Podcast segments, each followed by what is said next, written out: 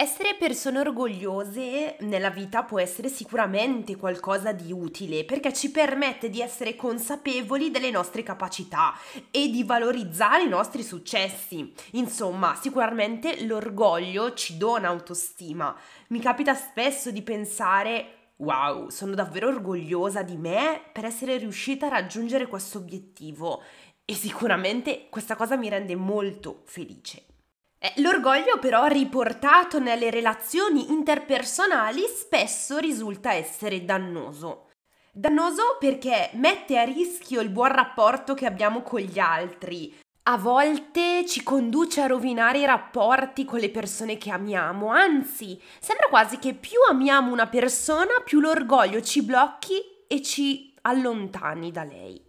Arriviamo al punto perché se quando parliamo di relazioni tra adulti ci immaginiamo comunque un rapporto tra persone mature che parlano, si confrontano, vabbè ragazzi, almeno dovrebbe essere così diciamo, eh, quando però parliamo di relazioni con i figli tutto si complica ed ecco qui che l'orgoglio può davvero essere quel bastone tra le ruote del nostro cammino. Anzi no, aspettate, diciamo quel burro che ci fa scivolare le mani mentre scagliamo la montagna. Più in linea col nostro podcast. Oggi parliamo di questo sentimento nella relazione tra genitori e figli. Io sono Elena Cortinovis, educatrice, pedagogista e convinta sostenitrice della disciplina dolce la mia voce ti guiderà anche nei giorni in cui essere genitore è difficile come una montagna da scalare a mani nude. Non mollare la presa. Ascolta il mio podcast. L'orgoglio può frenare le relazioni con i figli perché può rendere difficile ammettere gli errori o ammettere di essere in torto. Difficilmente il sentirsi orgogliosi ci permette di mettere in discussione i nostri comportamenti, perché siamo convinti di aver agito sempre alla perfezione. Forse queste parole potranno sembrarti distanti da te, ma voglio farti un elenco di pensieri dettati proprio dal nostro orgoglio. Ascoltali perché poi ne parliamo. Dovrebbe chiedermi scusa perché ha sbagliato e non mi ha ascoltato. Io sono suo padre e sono nato prima di lei. Abbiamo sempre fatto così e non vedo perché dovremmo cambiare. Non esiste che un bambino mi risponda in questo modo. Pensa a quello che hai detto e a come mi hai risposto. Dopo questa scenata vuoi un abbraccio? Non ci penso proprio. Certo, prima urla come un pazzo e poi viene ad abbracciarmi. Ma non scherziamo. Vai via. Su queste ultime due frasi nello specifico, ragazzi, la mia voce si rompe perché la mia mente riesce a vedere tutti i bambini ai quali questo tentativo di ricongiungimento così innocente viene negato. Provate a pensare a un bambino o a una bambina che litiga con la mamma o con il papà e a noi non interessa eh, di chi è la colpa, ma comunque nella loro relazione c'è stata una rottura, il bambino, eh, che non è un essere portatore di rancore e orgoglio, ricordiamocele bene queste parole, fa il primo passo per riavvicinarsi e la richiesta di una coccola, di un abbraccio, di un bacio, del fare la pace è un tentativo davvero molto innocente di cercare di ritrovare quella connessione col genitore. Ecco, il bambino ci prova ma gli viene negato.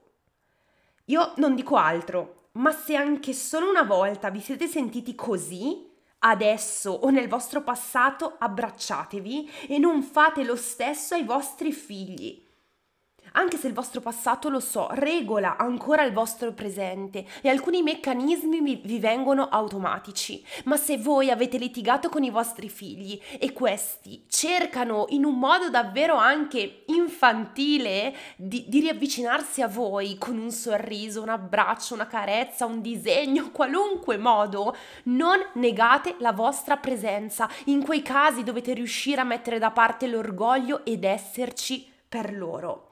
L'orgoglio purtroppo non ci permette di fare quel passo indietro verso l'empatia, empatia nei confronti dell'altro, perché ci annebbia la mente. Quando agiamo con orgoglio, in realtà stiamo indossando una maschera per poter nascondere le nostre debolezze, le nostre fragilità, le nostre emozioni più profonde. E, ma come possiamo ammetterlo davanti ai nostri figli? Ci dice l'orgoglio? Come facciamo davanti ai nostri figli a dire che noi siamo fragili, che noi possiamo essere deboli e anche noi abbiamo delle emozioni difficili da gestire? Siamo cresciuti con la sbagliatissima idea che davanti ai nostri figli dobbiamo essere perfetti, infallibili. Un adulto genitore che non sbaglia mai. Un adulto genitore che è disposto addirittura a scontrarsi col figlio pur di non ammettere il suo errore. Essere oggi portatori di questo tipo di orgoglio è una componente che ci parla del nostro passato e del nostro dolore e forse di una faticosa relazione che abbiamo avuto con i nostri genitori o con altri adulti del nostro passato. Persone a loro volta apparentemente infallibili che in realtà poi si sono rivelate semplicemente umane, vere, fallibili. Quindi, ok, abbiamo compreso forse nel profondo come mai a volte non riusciamo a chiedere scuse ai nostri figli o ad accettare il loro primo passo, ma cosa possiamo fare per cambiare? Sicuramente Mm, riuscire ad avere questa consapevolezza è importante. Come tutto, essere consapevoli che alcune scelte educative sono imposte, anzi autoimposte dal nostro orgoglio, è davvero un passo importante. Un passo importante perché nel momento in cui ne siamo consapevoli possiamo iniziare a lavorarci.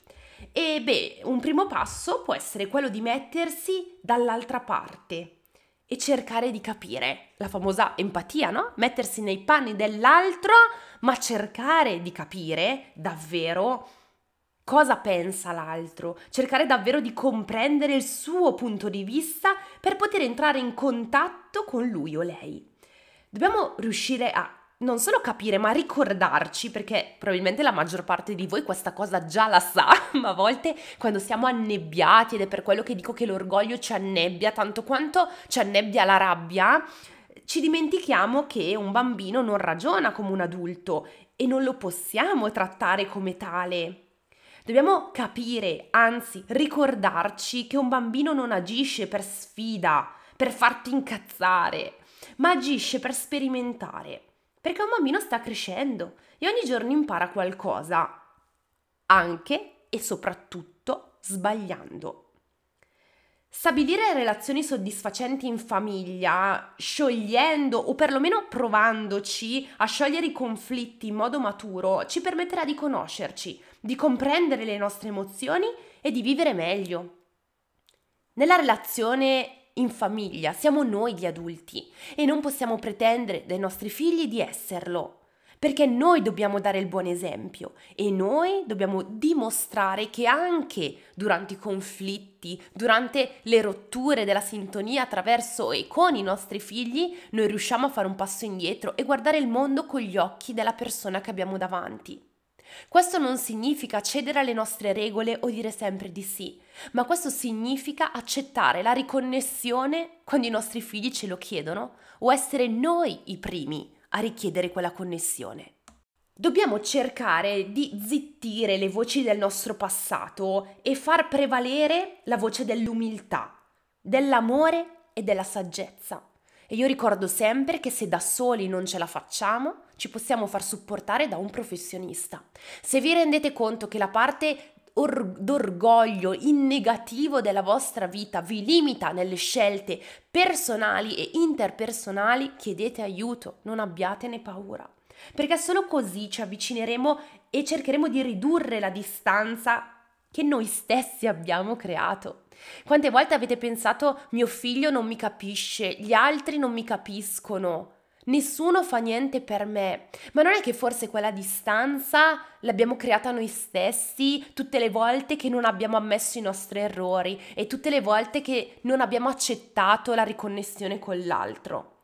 Se noi riusciamo a fare questo passo in avanti, vi assicuro che riusciremo ad accogliere e ammettere le nostre fatiche, le nostre parti ferite che ormai forse sono diventate cicatrici attraverso l'umiltà. Trasformare l'orgoglio in umiltà. Ecco, davanti ai nostri figli dobbiamo dimostrarci umili. Umili significa capaci di ascoltare prima di urlare, perché è questo quello che i nostri figli riprodurranno nelle loro relazioni future. E ricorda che nelle relazioni future ci sei anche tu. Arriverà un momento dopo l'adolescenza, perché sapete che durante l'adolescenza tutto è sconnesso, ma poi c'è un punto di riconnessione, no? È una parola che ho usato tanto in questo episodio e mi piace tanto. Me la segno che la riutilizzeremo anche in altri ambiti.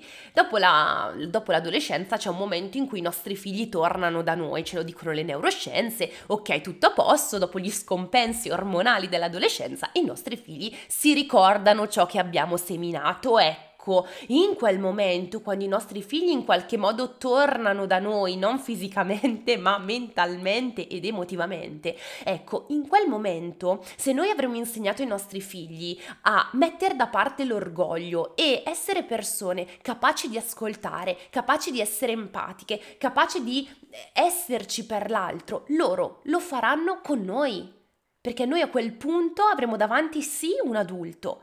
Lo abbiamo preteso per tanti anni, quando ancora non era il momento, ma poi arriva. Arriva il momento in cui tuo figlio sì, diventa adulto e da adulto bisognerà comportarsi con lui come un pari e non più come solo un figlio ma come un adulto capace di intendere di volere, capace di avere una maturazione emotiva, personale, tutta sua. Ed è lì che sarà meraviglioso. Io non vedo l'ora che arrivi quel momento anche con le mie figlie, nella quale in quel momento noi ci renderemo conto che tutto quello che abbiamo seminato lo vediamo, che nostro figlio probabilmente sarà capace di sbagliare, ma sarà anche capace di chiedere aiuto, che non sarà una persona perfetta che sbaglierà, ma, ma che accetterà forse i nostri tentativi di ricongiungimento.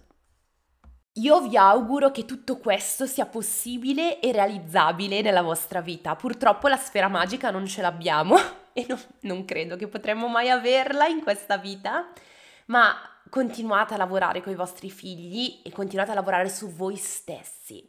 Essere persone orgogliose in negativo non porta lontano. Siate orgogliosi dei vostri obiettivi raggiunti, siate orgogliosi e, e abbiate fiducia in voi stessi, questo sì sempre, ma attenzione a non farvi sfuggire questo orgoglio di mano. Noi ci sentiamo settimana prossima e se vuoi raccontarmi qualcosa di questo tuo sentimento, di come vivi tu la parte d'orgoglio della tua vita, senza filtri e senza giudizio, io ti ascolto via mail, via Instagram o in qualunque altro social che preferisci. Ti mando un abbraccio grande e a settimana prossima!